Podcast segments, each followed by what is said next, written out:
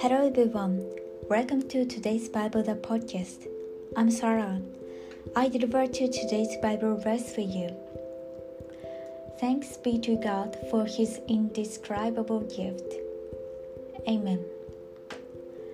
There are various gifts such as wisdom, knowledge, faith, healing, miracles.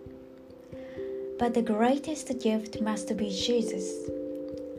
When we believe in Jesus, the Holy Spirit is always with us, keeping our daily lives, our state of mind, and our physical condition.